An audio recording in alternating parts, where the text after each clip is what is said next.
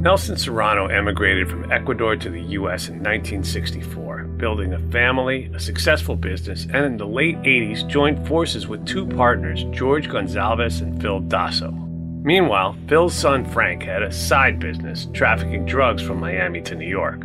A 1996 drug bust left Frank a million dollars in debt to some dangerous characters, which coincided with an unapproved withdrawal. The following is a high five moment from highfivecasino.com. I won! Yahoo! Private, put down your phone. This is the Army. Sarge, High Five Casino is a social casino. It's on your phone, goes wherever you go. I win free spins, cash, prizes, free daily rewards, over 1,200 games. I won again! Platoon, present cell phone. High Five. High Five. Casino. Casino. Win at High Five Casino. Com. High Five Casino is a social casino. No purchase necessary. Void where prohibited. Play responsibly. Conditions apply. See website for details. High Five Casino.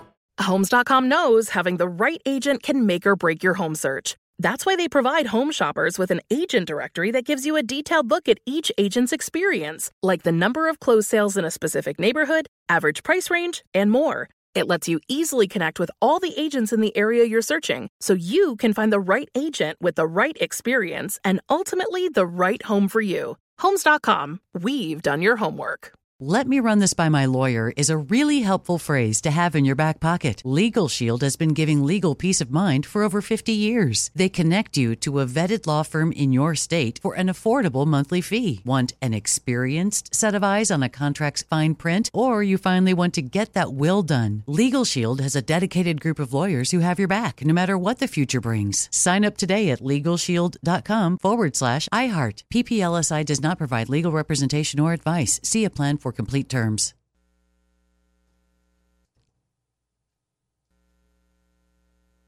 from the business in that amount, causing a rift between the partners. Then, on December 3, 1997, in the wake of a second drug bust, four people were shot and killed at their factory in Bartow, Florida. Frank Dosso, his sister Diane, her husband George, as well as George Gonzalez. Due to the ongoing rift, attention focused on Nelson Serrano, even though he was in Atlanta at the time of the murders.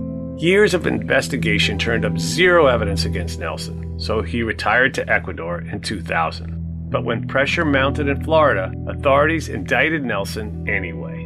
Floridian authorities circumvented Ecuador's request for evidence and concerns over the death penalty and instead arranged to have Nelson kidnapped and illegally brought to the U.S. Prosecutors ignored evidence of a multiple shooter drug hit and instead presented false evidence and an impossible theory of Nelson's guilt that is disproven by video timestamps and the limits of reality. Ultimately, the jury was fooled and sentenced Nelson to death. His attorney, as well as his son Francisco, join us now to share the current status of his case. This is wrongful conviction.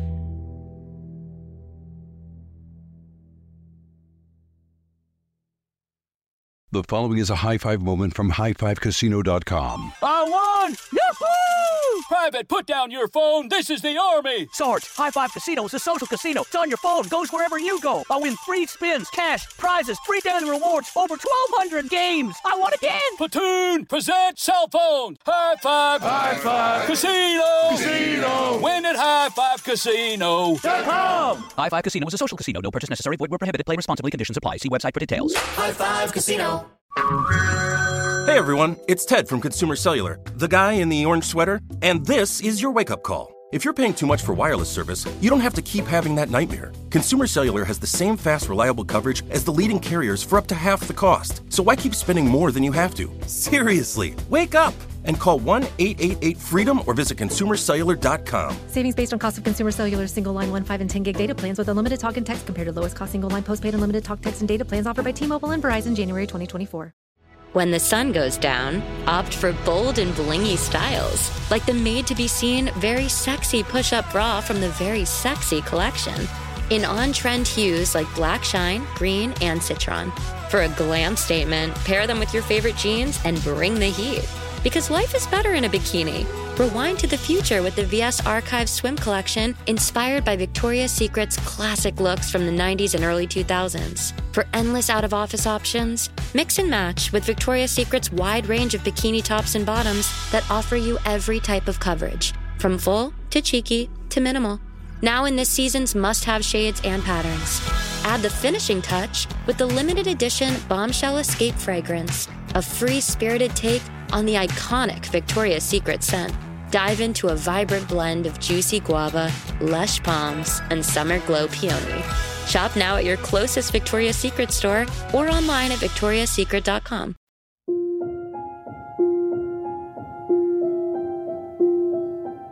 Welcome back to Wrongful Conviction. I'm your host, Jason Flom. Honestly, I don't even know if I'm ready for this episode. It's an international story, and it involves a middle aged Ecuadorian man named Nelson Serrano, a guy who had no prior record of any kind. I don't even know if he ever had a parking ticket. This is a guy who was a very successful businessman who was illegally kidnapped from Ecuador by the state of Florida. Like, and they did it in order so that they could prosecute him for a quadruple murder for which he had an airtight alibi. But as we record this, Nelson Serrano is 83 years old and still on death row in Florida. So, without further ado, please allow me to introduce the son of Nelson Serrano, who is its fiercest advocate and a son that I'm sure Mr. Serrano couldn't be more proud of. Francisco Serrano, I'm so sorry you're here today under these circumstances, but thank you so much for being here. Thank you. And joining him is Greg Eisenmenger, who is the attorney for Mr. Serrano and who is fighting tooth and nail to save this man's life while he still has some life left to live. So, Greg, thank you for taking the time to be here with us today. Well, thank you very much for including me. So, Nelson Serrano was born in Ecuador in 1938. He was educated at the University of Rosario in Argentina and was a businessman in his home country before emigrating to the United States way back in 1964 and then becoming an American citizen in 1971. Francisco, tell us about your dad. Sure. In 1964, my father came here with a few dollars in his pocket and his wife to be, my mother. They went to New York, got married, found a job as a draftsman. Little by little, in this world of engineering, he made a name for himself over his designs. He got picked up by one of the biggest companies in material handling at the time.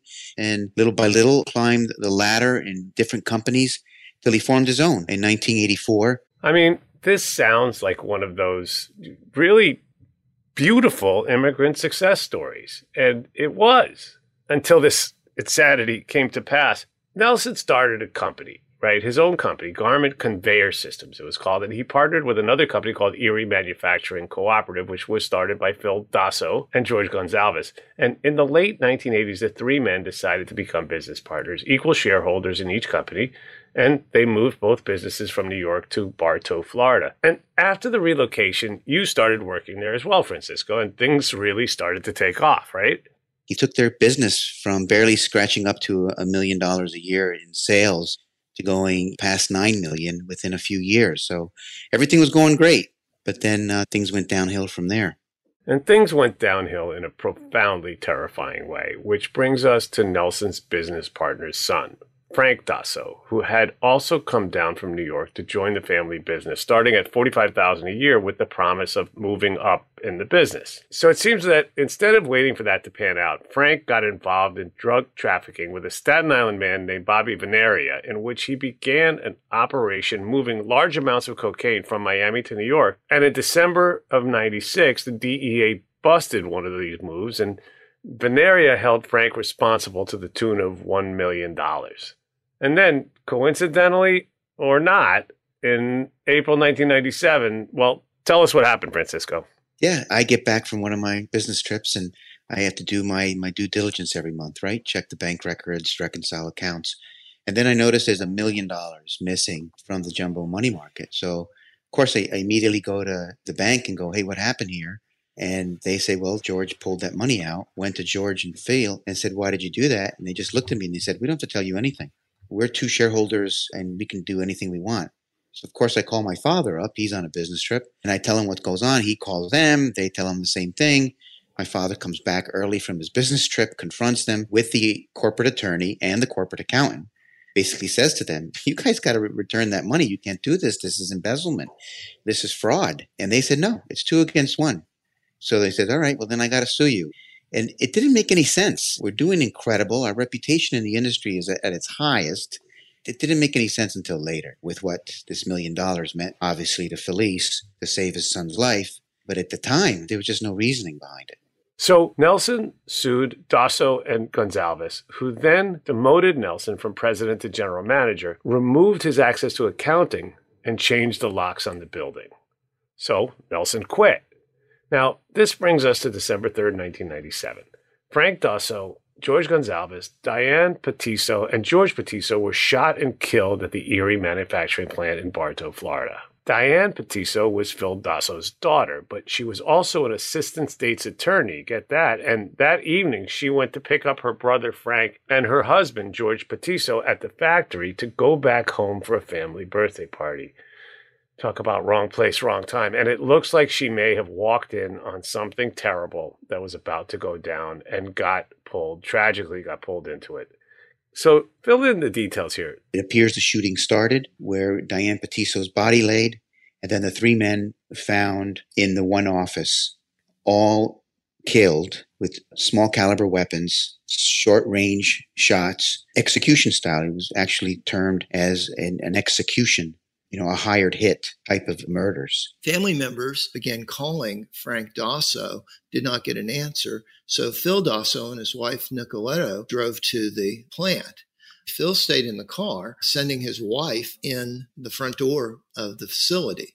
When she went into the front door of the facility and immediately saw the body of her daughter, Diane, she started screaming. Phil left the car, called 911 and ran into the building and he ran past his daughter and into Frank's office.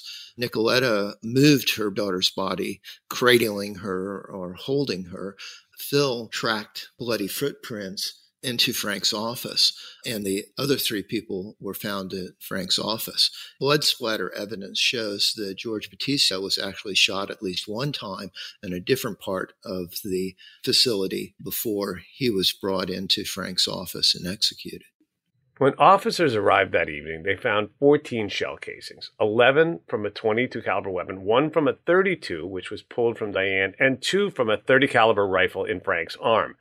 Now, all of the victims had been shot in the head with 22 caliber bullets execution style, and the murder weapons were never located. Now, the crime scene provided no clear physical evidence to link anyone to the crime, let alone Nelson. Although relatives of the victims immediately pointed fingers at Nelson because of all the bad blood and the current litigation.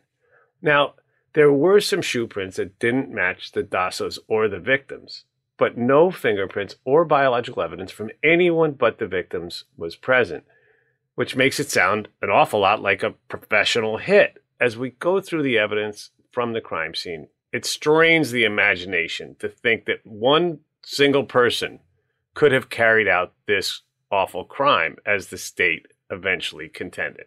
These four people, according to blood splatter evidence, were shot at three different locations in this facility. So you've got one guy running around shooting people in different locations, moving at least one wounded person from one location to another where the final execution took place and killing the assistant state attorney, Diane, in a completely different location. Now, at least two guns were clearly used in this, and the evidence suggests that there was three. Well, one of them is a long rifle, Two of them are handguns. And unless Serrano grew an extra arm, one person cannot manage three weapons and four people. So this is significant evidence that shows that there were two shooters involved. Then you start to talk about all the blood that this would have created when the deceased were discovered. Some of the family members actually walked in the blood and there were bloody footprints by them later matched up to their shoes. Yet no blood was ever found on anything belonging to Nelson Serrano. Yeah, and we'll talk later about the prosecution's crazy theory that Nelson drove a rental car to and from airports to make flights in an unbelievably tight travel itinerary. Yet, where's the blood evidence in the alleged rental car? His body and clothing would have been covered in blood if he shot four people, right? Where did he manage to stop and rinse off all of this blood evidence? They never answered that question. We'll come back to the state's impossible theory in a minute, but first, let's talk about the eyewitnesses because, again, this is another super strong indication that Nelson Serrano did not commit this crime. Now, eyewitnesses said there were several Latin or Asian men in their 20s and 30s at the scene, and a man named John Purvis, who worked across the street from the factory, said that when he left work that day, he noticed a beige luxury vehicle, perhaps a Cadillac, parked next to Erie's main entrance, and he saw a man on the side of the road lighting a cigarette. When Purvis comes out of the driveway of where he works, his car is pointing right at Erie Manufacturing, and that's where he sees this young guy who's well dressed, right? He's got a blazer, he's got a sweater vest on, and the whole thing, which is not common in rural Bartow.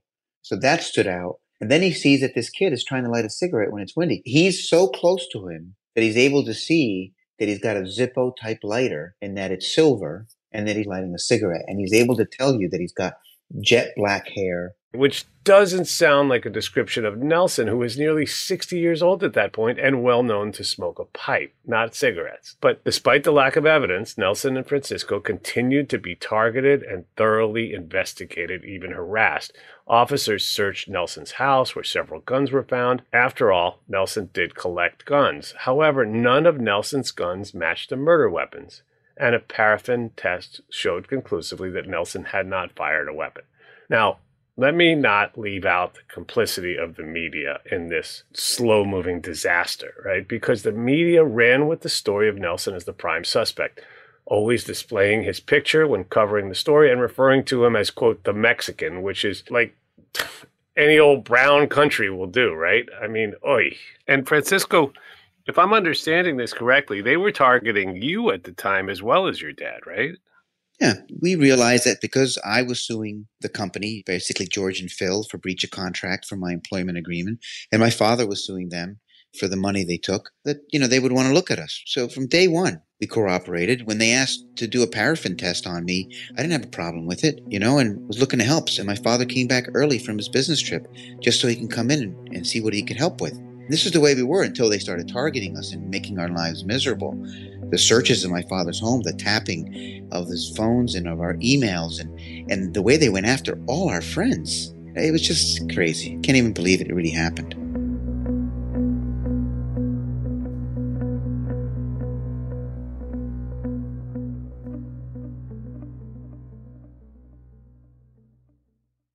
This episode is underwritten by AIG, a leading global insurance company. AIG is committed to corporate social responsibility and is making a positive difference in the lives of its employees and in the communities where we work and live. In light of the compelling need for pro bono legal assistance and in recognition of AIG's commitment to criminal and social justice reform, the AIG Pro Bono program provides free legal services and other support to underrepresented communities and individuals.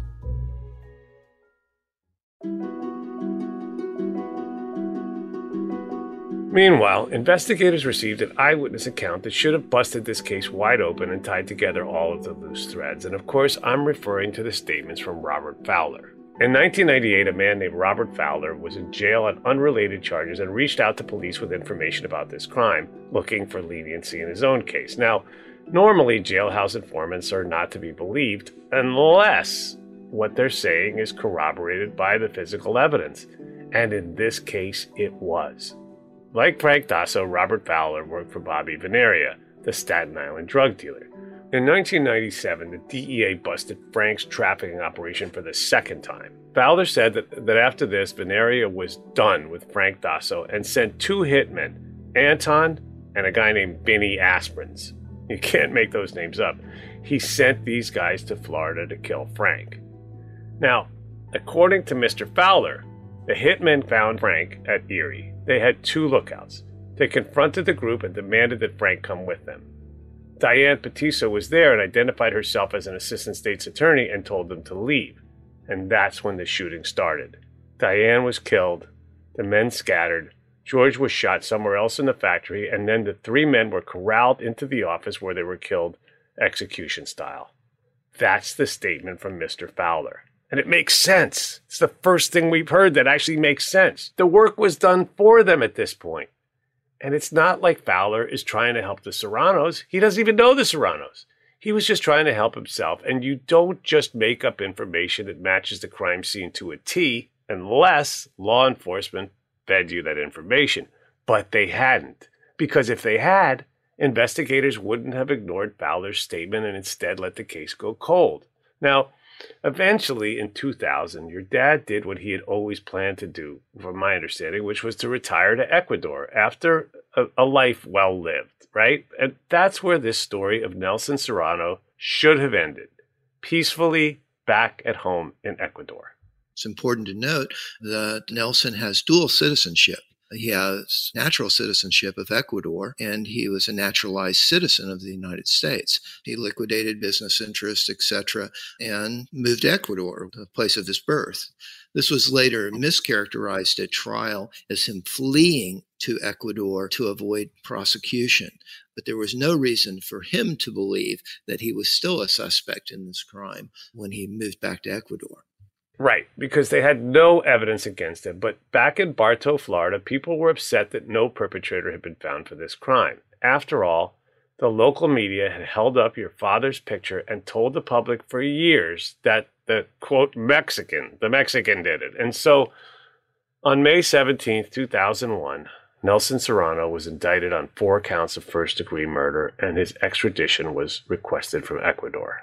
So at that point, Tommy Ray, who's the investigating agent in this case, and Assistant State Attorney Paul Wallace traveled to Ecuador. And arguably, they're going to Ecuador to seek Nelson Serrano's extradition. They discovered Ecuador under no circumstances would extradite Mr. Serrano if he was going to be facing the death penalty. Additionally, Ecuador requested information about the particulars of the evidence that would show Nelson Serrano was involved in this before they would extradite him. At that point, Wallace and Ray pretty much broke off any attempt to extradite Mr. Serrano legally. Instead, according to Tommy Ray's own testimony, they came into contact with someone who was associated with the American Embassy in Ecuador, who had previously worked for the DEA, and he connected Tommy Ray to some Ecuadorian police officers that he had worked with while he was with the DEA some money exchanged hands. Mr. Ray says that was for expenses only. But the upshot of that was that Nelson was snatched up off of the street, taken before a sham extradition hearing on the theory that he was not an Ecuadorian citizen, which was untrue, the sham proceeding took about 15 minutes, and then they took him from that place, stuck him in a dog kennel where he spent the night, and then he was taken in handcuffs, placed on a plane, and flown back to Florida. The date of the kidnapping was August 30th, 2002. And then the trial didn't happen until late 2006. So he spent four years in a county jail in Polk County. You won't even imagine the kind of torture that he went through 286 of those days he spent in solitary confinement, naked, with the air conditioning being blown full ice cold, stadium lights on 24 hours a day. He wasn't allowed to sleep, eat, and his walls were covered in human excrement that entire time. There just seems to be no bottom to this, you know? But then comes the trial. So Robert Fowler's statement was withheld by the prosecution until five days before trial in 2006 at which time the statement was downplayed. Now, it's important to remember that none of the witnesses called the trial actually witnessed the murder, and the state brought up the person seen lighting the cigarette outside the building that day of the murder, trying to suggest that it was Nelson. John Purvis was the witness that saw him, and he gave them a sketch. First of all, Nelson Serrano did not smoke cigarettes, he smoked a pipe, which everyone knew. So the state actually mischaracterized his testimony from that he was lighting a cigarette, and he clearly saw a cigarette, that it appeared that he was lighting a cigarette.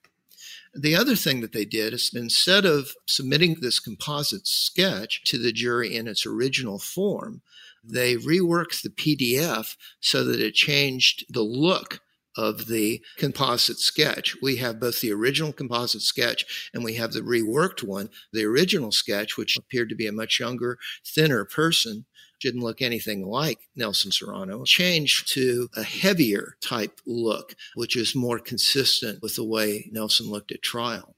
So that was highly disturbing. There's no way that whoever introduced that piece of evidence did not know that this had been altered. They also outfitted this composite sketch with the kind of glasses Nelson was known to wear. It's just unbelievable. I mean, and what about the firearms evidence from the scene? I think the most significant thing, according to the autopsies, there were four people and there were a total of 14 gunshot wounds. Now, the police claimed at trial that they only found 12 casings. That really isn't true because they ignored the fact that 12 casings were found at one point in time and two other 30 caliber casings were found on a pallet that had been moved. But at the time of the murders this pallet would have been lined up with one of the hallways where one of the deceased was shot Frank's autopsy showed that there were what they described as through and through wounds. The state attempted to say that one single projectile made these through and through wounds, which is sort of a torturous way to try and explain too many wounds and not enough casings but not even the medical examiner who testified was willing to adopt that. We did discover, as we reviewed the evidence in this case, that these two 30 caliber casings had been marked for identification, but never entered into evidence by the state. Now, there's also this story with the chair in his office. Tell us about that. They tried to bring in a footprint on a chair, saying it was consistent with Nelson Serrano. It was the wrong shoe size, for one thing. But basically, if you stop and think about what's going on, the state's theory is there's a single shooter who is managing four people. But at some point, while these four people were inside the manufacturing facility, Serrano, unarmed, would have to go into his old office, stand on this chair, remove a ceiling tile, and recover a gun that the prosecution claimed that he had secreted back when he was an employee there before any dispute ever happened and before he was cast out of the company. Why he would have a gun hidden in the ceiling of his office at that point in time was never explained, but that was their theory because someone had seen him do something with that ceiling tile on a previous occasion. We don't know what, according to that witness. And on another occasion, he was seen with a gun at the facility. That actually was explained because employees used to shoot target practice behind the facility in a makeshift shooting range. And several people participated in that, including the Dossos. So there wasn't anything unusual about the fact that someone might bring a gun to the facility for use at this makeshift shooting range. And let's talk about Nelson's alibi here because we know he was on a business trip from December 2nd to the 4th, first in Washington, D.C., followed by Atlanta, 500 miles away from the crime scene, which of course was in Bartow, Florida. And the prosecution came up with a fairy tale story to try to shoehorn in how he could have, well, been in both places at the same time, pretty much. Here was their theory of how he committed these murders. So they knew, and we know, that Nelson was seen on camera in Atlanta on December 3rd at his hotel at 12:19 p.m. And then again less than 10 hours later at 10:17 p.m. wearing the exact same clothes in both instances. Now, the state's theory was that in those 10 hours, Nelson made an unbelievable round trip journey from Atlanta to Bartow, in which he would have flown from Atlanta to Orlando, picked up a rental car around rush hour, and we all know what that's like, 3:49 p.m., and left for the factory in Bartow, which is an 80-mile drive that typically takes 90 minutes or even longer. So at the earliest, he would have arrived around 5:19 p.m., but probably much later. The time of the murders was after normal working hours of the business. In order to believe that Nelson flew down from Atlanta and committed these murders, you would have to believe that he did that on a leap of faith with no knowledge that any of his targets would even be on the scene at the time that he would have arrived. He would have had to believe that someone was willing to let him into a building that he had been denied access to on multiple occasions, and every employee had been told to keep him out of the building. Right. So he went to a place where he was not welcome, to which he had no keys he somehow gained access without leaving any signs of a break in. With all of his old co workers there, he was given plenty of time and space to go to his old office, which was now Frank Dosso's new office, to retrieve a gun from the ceiling tiles and begin a killing spree that involved three separate guns starting with Diane in the hallway, then chasing the other three around, and somehow he was able, all by himself, to corral three men into Frank's office where he shot them all execution style. Sorry about this, but get the fuck out of here with this story. Now, it continues to get worse. And then, according to this cockamamie theory, he would have had to find time and a place to clean himself up and get rid of his bloody clothing. And then, of course, buy the matching clothing, right? He would have to buy the same exact set of clothes because we know he was wearing the same clothes on both ends of this. Then drive an hour to Tampa drop off the rental car while leaving no blood evidence, and fly back to Atlanta to be back in his hotel again on camera by 10:17 p.m. The timeline that the state presented at trial was questionable at best. Everything had to click perfectly. There could not be any delays. Well, one of the things that they kept from the jury is that there actually was a delay in one of the flights that they claimed Nelson took and instead of presenting the actual arrival time of that flight to the jury, they instead presented to the jury evidence of when the flight was supposed to arrive. So this is really questionable activity on the part of the state. And according to the closing argument, the plane landed at 9:42, but we know that the flight actually landed at 9:54 p.m. Either way, and don't forget the, the government claimed he was in row 30.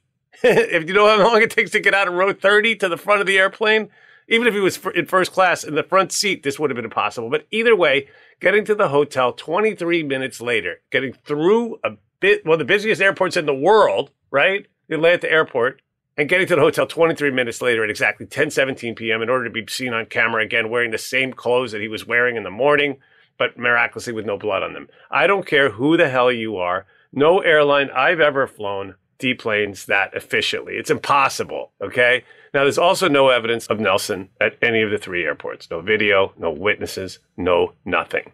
Now, this round trip journey has been attempted and failed on multiple occasions. It is simply not possible. If this were an Olympic event, near 60 year old Nelson would have won gold where everyone else failed to finish.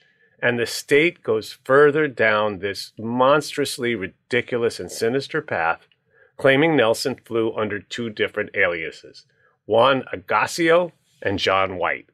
And they needed something to hold this pile of horseshit together, so they came up with two pieces of false evidence. One, the coerced statement from his nephew Alvaro Pena Herrera saying that Nelson had rented a car from him out of Orlando in order to commit the murders. Alvaro Pena Herrera, which is a distant nephew of my father, his statement to the jury was that he had rented a car, a teal colored Nissan, at Orlando Airport for my father or a friend of my father's to use on December 3rd. Once he finished with his testimony and through counter cross examination, he does admit that that wasn't his original story and that the reason he's saying what he's saying now is because the police badgered him so much. These are his words. And they threatened him. They basically said to him, We're either going to convict you or we're going to convict Nelson Serrano for these murders. And so he testifies on the stand in front of the jury that he finally decided, I'll say whatever the police want me to say, and that's what I'm saying today. And so he admits to basically changing his testimony to match what the cops want him to say in front of the jury. And then when they talk about the $100,000 reward, he doesn't deny taking that money, saying that, you know what, anybody can use $100,000.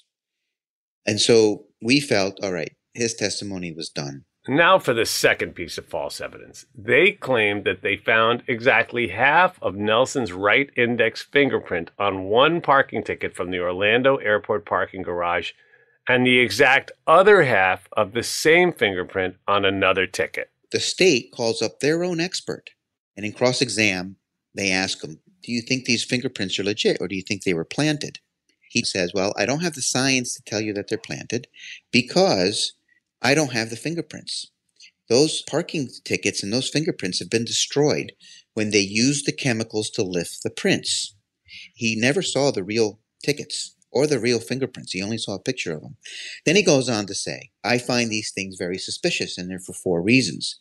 One, it's his right finger. So you're telling me that instead of using your left finger, which is when you go to grab a parking stop, you're driving, you reach out with your left hand and you pull that ticket out. Why is it his right hand? Second, there's no other fingerprints on it.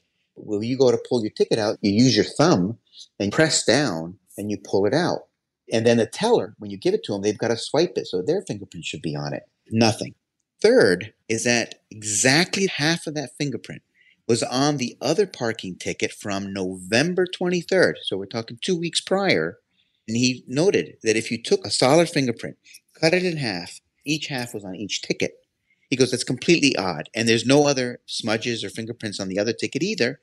And then fourth, if you put a fingerprint, no matter how you try, you cannot make a straight edge on a fingerprint. And he actually put his finger on the water glass in front of him. He goes, it's just impossible. So for those four reasons, these fingerprints are suspicious to me. And so we thought, oh, well, the fingerprint evidence is done. And so what did the defense do with all of this? I mean, did they do anything at all? I'm ashamed to tell you guys this because I kick myself left and right for allowing the defense attorneys to convince us not to present a defense. And you heard me right. They came to me and they said, the testimony from Alvaro is done. The fingerprint evidence is done.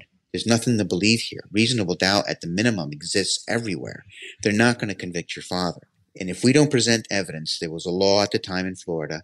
We get to talk twice. We get to give a closing argument, then the Florida can do what they want to do, and then we get to finish last.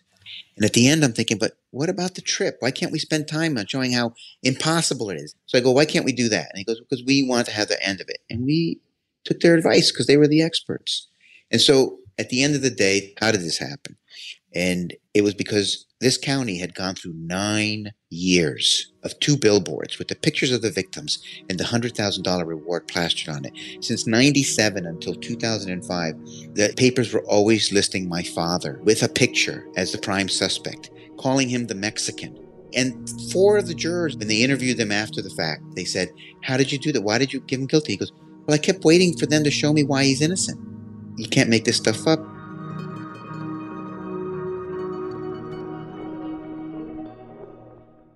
The following is a high five moment from highfivecasino.com. I won! Yahoo! Private, put down your phone. This is the Army. Sarge, High Five Casino is a social casino. It's on your phone, goes wherever you go. I win free spins, cash, prizes, free daily rewards, over 1,200 games. I won again. Platoon, present cell phone. High Five. High Five. Casino. Casino. Win at High Five Casino. com. High Five Casino is a social casino. No purchase necessary. Void where prohibited. Play responsibly. Conditions apply. See website for details. High Five Casino. When the sun goes down, opt for bold and blingy styles, like the made to be seen, very sexy push up bra from the Very Sexy collection.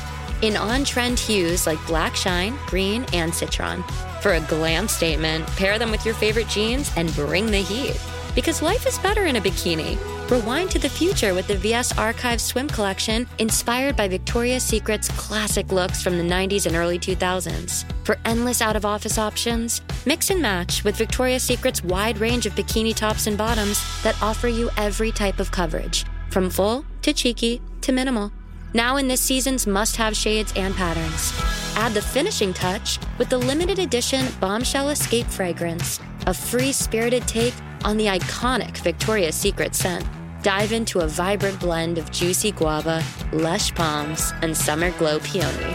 Shop now at your closest Victoria's Secret store or online at victoriassecret.com. This is it. Your moment. This is your time to make your comeback with Purdue Global. When you come back with a Purdue Global degree, you create opportunity for yourself, your family, and your future. It's a degree you can be proud of, a degree that employers will trust and respect. Purdue Global offers working adults like you over 175 flexible degree programs to meet your specific career goals. These include associate, bachelor's, master's, and doctoral degrees and certificates. Purdue Global degree programs range from nursing to business to communication and more. Whatever your interest, we have the degree that will move you forward. You have the knowledge, you have the experience. Now it's time to get credit for the work you've done and earn the recognition you deserve with Purdue Global, Purdue's online university for working adults. You know you're worth it. We do too. So don't wait another second to get the degree that will take your career to the next level. Start your comeback today at purdueglobal.edu.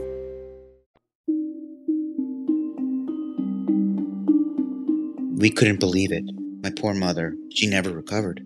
She still tests the floor that she's stepping on to make sure it doesn't get pulled away every day. You go through all those phases, right? Denial, anger, depression. How could you possibly convict somebody who the state didn't even prove was there? How do you say he's guilty? You know, you, you pick up the pieces and then you're like, what do I do next? How do I recover all this? And the attorneys, they look at you and they go, no, no, don't worry, we're going to appeal this. And it's like, who are you talking to? We're talking about years, not decades, that this thing is going to continue going, which it has. It's been 20 years. And I want to talk for a second about the death penalty in Florida. Nelson sentenced to death on a nine to three vote, which again is ridiculous. It's not even unanimous. But Florida and the death penalty, a very important fact that I hope people will remember is that at last count, Florida had executed 99 people since the reinstatement of the death penalty. During that same period of time, 31 people were found innocent on death row and freed. Now, that doesn't include, of course, the innocent people that Florida has executed, people like Jesse Tafero and the other innocent people that we know are languishing on death row in Florida who haven't been free, like Pablo Ibar or James Dailey, Kris Maharaj, who is the subject of a fantastic podcast right now on Audible called Abuse of Power, season two. So it's not unreasonable to say that Florida is not even getting it right 60% of the time when it comes to sentencing people to death. Maybe we'll be generous and give the benefit of the doubt to the state of Florida and say maybe they're getting it right 70% of the time. So I ask if someone is in favor of the death penalty, are you okay with 30% of the people being executed being innocent? And if not, then you cannot support the death penalty any longer because that is what's going on in Florida. And here we have today living proof of another innocent man languishing, experiencing torture day in and day out, being on death row, the notorious death row in the state of Florida for a crime he didn't commit. And how is he holding up? I can't give you an answer to that, Jason. And all I know is if he can survive being in a you know six foot by nine foot cell, twenty four hours a day, seven days a week, not being able to go outside, constantly being harassed by these guards, going through all this medical negligence and torture, and he can still keep his mental integrity and still stay somewhat positive in all of this, you know, I can't express my admiration for what he's done to stay true. I mean, he's a stubborn guy. He's always said to me, I'm never going to let them win on this. I'm going to fight this till the end. I know the truth is going to come out. It's going to liberate me. It's going to liberate my name. But um, the state of Florida isn't just hoping he dies. And I'll be very frank with this. They're making sure he dies. My father is an old man and he's been under medical care for the last 20 years under these contracted medical providers, which are nothing but shysters. He has three different medicines for his heart condition. He has osteoporosis. He's completely deaf. He needs hearing aids. He's already lost his eyesight in one eye, and now he's losing it in his one last good eye. They're not doing anything. Even though he was diagnosed in jail as being deaf, now they've said he's not deaf anymore, and they're not giving him his hearing aids. He hasn't had teeth to chew on, and they don't give him dentures. He's saving the teeth that have fallen out and every morning he pulls string out of his uniform and he ties his teeth together so he can chew. And then at night, before he goes to sleep, he breaks the string, takes his teeth, puts it in his pocket so he doesn't swallow it at night, so he can redo that the next day. He suffers from a sciatic condition. They don't give him painkillers for that. Then he's got three different heart medications, which twice in the last 18 months, they took away from him for six weeks at a time. He said his heart was going so crazy that he didn't know if he was going to wake up he didn't know if the heart was going to explode. And this is how he lived for those six weeks until they gave him his medication back. You can't be taking heart medication for 20 years and then go cold turkey for six weeks. So they're attempting to kill him in doing all these things. And then what do they do? They take him to the doctor. They make him sit in an office for six hours. They make him sign something that says he was attended by a doctor, and he never was. You know, the guards are sitting there telling him, you're going to lose your eyesight. You're going to be completely blind and completely deaf. And you're never going to know who comes at you or who's doing what to you. That's what we're going to do to you. He's been diagnosed for a hip replacement. They won't give it to him. And it's excruciating. You can't walk. You can't lie down. You can't stand. You can't sit for too long, right? So I talk to them. I go, he needs to get a hip replacement. Well, we're not going to do that. That's way too much money. And I go, oh, all right, well, then let me raise some money and let me do it. And go, no, no, no, you can't pay for that. And I go, you got to be kidding me. He needs it. He's already been diagnosed by your own doctor. And he goes, well, he's in jail. He's going to get killed sooner or later, so we're not going to spend the money. That's what they say to me. That's what they say to him. Lawsuits have been filed against the Department of Corrections of the state of Florida They have lost twice for not observing the American Disabilities Act, and even till to this day, they're still not observing it despite the court orders for them to do so. And then on top of all of that, you know, the, the miscarriage of justice, all the medical neglect, the disgusting conditions, and two decades of nothing but misery. And this is what's also been going on for my mother. You know, here's my mother since the conviction, completely insecure about the world around her, checking the ground beneath her every time she walks. And now, as we record this, I'm letting you all know that she passed away last Monday, February 7th, 2022. And she won't be around to see my father out. And my father wasn't able to leave the prison to be with her or to even come to the service. Jesus, I'm so sorry. Um, I mean, I don't know how much a person can take. It's like out of a Greek tragedy or something. Like, I mean, it's more than anybody should ever go through. It already was. And now there's this. And I'm so sorry for you and your family. And your dad's, at this point, I mean, what can I say? Except he's one of the strongest people that I've ever heard of to endure this and then still persevere and still keep a positive attitude like he has is inspiring to me and I'm I'm sure to just everyone who's ever come across him or his story. And so now we look at post conviction, and so much of everything we've talked about has been brought up in post conviction appeals, from the kidnapping in Ecuador to exculpatory evidence about the crime scene, prosecutorial misconduct, and inadequate defense at trial. But all of the appeals have so far been denied. But in May of 2017, a 4 to 3 decision of the Florida Supreme Court vacated Nelson Serrano's death sentence as a result of the Hurst decision, which rendered Florida's death penalty process unconstitutional and declared that jurors must agree unanimously in their decision to recommend the death penalty.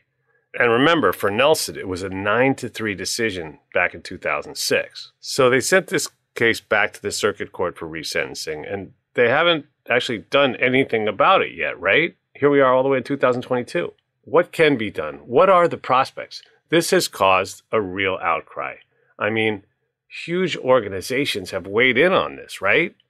Yes, Ecuador has weighed in significantly. The International Commission on Human Rights has weighed in significantly. Where we are right now is that the Supreme Court ordered a retrial on the sentencing aspect of the case. What I'm doing cannot actually find Nelson Serrano innocent. The federal appeals could actually overturn the guilt or innocence portion of the case. So that's why it's very important to get the case to where Bruce Fletcher and Charles White uh, will be handling the, the federal appeals. However, at every status hearing, uh, the state attorney's office has continued to ask that the case be pushed down the road and predict that it may be two years before they will be ready to try this case. And that delay has caused actual prejudice to Mr. Serrano. We talked a little bit about some of the evidence that we've lost, the deterioration of DNA, the deterioration of the fingerprints. We've been robbed of the opportunity to bring in new experts who could really nail down the fact that that evidence is compelling for Mr. Serrano's innocence. We've lost witnesses. People have died since this case was even remanded on appeal. And certainly many people have died since the original trial. Despite that significant prejudice, we believe there still is plenty of compelling evidence to overturn the death penalty in this particular case. Under the current state of Florida law, it has to be a unanimous decision. So we only have to convince one person on that 12 person jury that this was a miscarriage of justice. And that person can keep the state of Florida from illegally executing Mr. Serrano. If we can get the death penalty overturned, there are a lot of options that open up to undo this injustice. I mean, it sounds to me like the state of Florida is just stringing this damn thing out and hoping that he just passes away, you know, rather than have to address their filthy laundry here. And I hate to say, but that's really, I don't think that's a far fetched theory at all. And so, Francisco, for our audience listening today, if they're as horrified and disgusted by what's happened to your father as I am, and they want to do something to help, what would you like them to do? Go to nelsonserrano.org, subscribe to our email list. You'll see a link to change.org. We just surpassed 54,000 supporters in this. Be one of them, and then write your congressman. Tweet, Instagram, say Governor DeSantis, Ashley Moody, look at this case for Nelson Serrano. We cannot let Florida continue to do this to an innocent man. He should be free. Follow the Inter American Commission on Human Rights. Liberate Nelson Serrano immediately approve his custody transfer to Ecuador immediately and push for the resentencing hearing to happen now, not in 2023, not at the end of 2022. That's what you can do. I want to bring to everybody's attention too. February 18th. We're going to be in Miami at Florida International University on February 18th from 5 p.m. to 7 p.m. The cameras are going to be on Telemundo, Univision, CNN. We've got a book that's come out of this. The government of Ecuador is going to be speaking there. We have four exonerees that are going to tell their story about what happened to them, and you will freak when you hear the similarities between what happened to my father. It's going to bring attention to the need of reform in our judicial system in the state of Florida, and we want you to be there. We want you to be part of it. So be aware that this is going to happen February 18th. You'll see it on social media all over. Support us to get the word out please tell your dad we're all thinking of him and we all wish that we could open those doors right now, this minute, and whisk him out of there. And the closing of our show is always, I think, the most important part. It's called closing arguments, and it works like this. First of all, I'm going to thank each of you for being here, taking your time, and sharing this incredible story. And so now, closing arguments works like this I'm going to turn my microphone off, sit back in my chair, and close my eyes and just listen to anything else you guys want to share. Greg, let's start with you, and then you can just pass the mic to Francisco, and he can close it out. And that's how we'll end the show. Well, I'd like to start with justice delayed is justice denied. We believe absolutely that if we can get this case back before a jury, we can show that Nelson Serrano was wrongfully convicted and is not guilty of this crime. I would point out that it's very unusual for a defense attorney to take the tactic in a resentencing that his client is not guilty because he's already had another jury determine his guilt. And now we're looking for mitigating factors as to why he should not be executed. Well, the major mitigating factor in Mr. Serrano's case is he's innocent. There are others, his age, his ill health, many, many mitigating factors. And we will present all of those to the jury as well. But the message that we believe will be compelling is the fact that Nelson Serrano is an innocent man. And Nelson Serrano has been 19 years on death row wrongfully. And this needs to change as soon as possible. And I believe that the state of Florida is aware of the fact that if we get a resentencing hearing, uh, that the likelihood is that the death sentence will be overturned. That's why we've seen unprecedented attempts to delay this process by the state attorney in this particular case. And that's why we filed an appeal with the Florida Supreme Court saying these delays are illegal, they violate due process, and we believe the death penalty should be taken off the table simply because of the delay. But even if you're not willing to give us that step, then order the state to go forward immediately. We are ready to go to trial now. We want trial now, and we're hoping that we will get it as soon as possible. Thank you, Greg. And, and, and Jason, uh, you know, I want to thank you for this opportunity to bring this story to light. It's so important that people understand that this is real. This is true.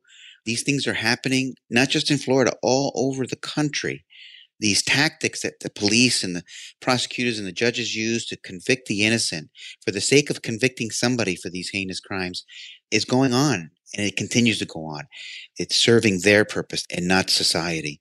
You know, what it comes down to is action. One of the things that my father has always been saying, do what you can for me. We got to make sure this doesn't happen to anybody else. You think it's not going to happen to me. I don't get involved in those things. Well, you know, my dad wasn't either.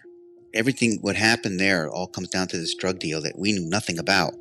And there he's been, 19 years on death row. Wrong place at the wrong time, you might think.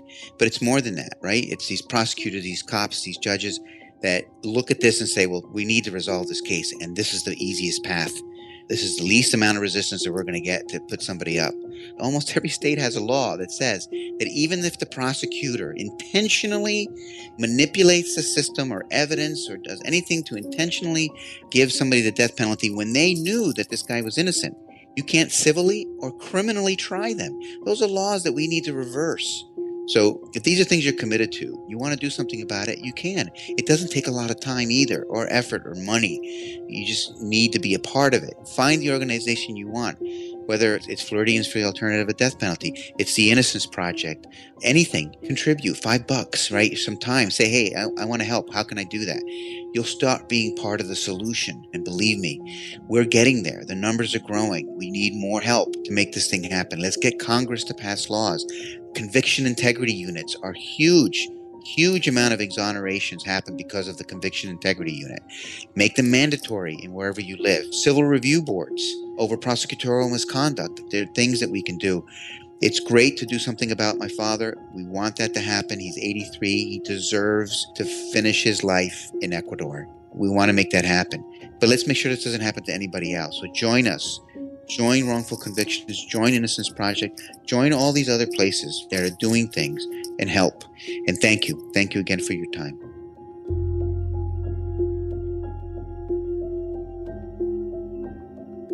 Thank you for listening to Wrongful Conviction. I'd like to thank our production team, Connor Hall, Justin Golden, Jeff Clyburn, and Kevin Wardis, with research by Lila Robinson.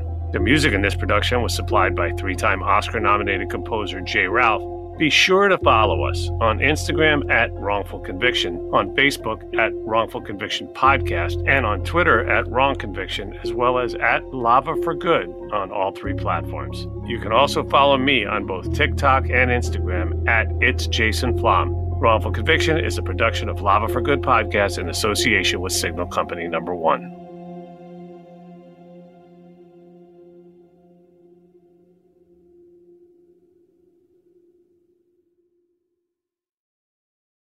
The following is a high five moment from highfivecasino.com. I won! Yahoo! Private, put down your phone. This is the Army. Sarge, High Five Casino is a social casino. It's on your phone, goes wherever you go. I win free spins, cash, prizes, free daily rewards, over 1,200 games. I won again! Platoon, present cell phone. High Five. High Five. Casino. Casino. Win at High Five Casino. com. High Five Casino is a social casino. No purchase necessary. Void where prohibited. Play responsibly. Conditions apply. See website for details. High Five Casino. Your credit card should match your lifestyle. At Kemba Financial Credit Union, choose a card with benefits that work for you. For a limited time, all cards have 2% cash back on purchases and 0% interest on balance transfers for a year. Apply at Kemba.org. Restrictions apply. Offer ends June 30th, 2024. Trinity School of Natural Health can help you be part of the fast growing health and wellness industry.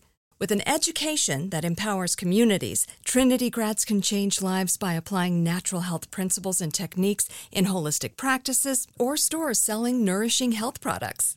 Offering 19 online programs that fit your busy schedule, you'll get training to help turn your passion into a career.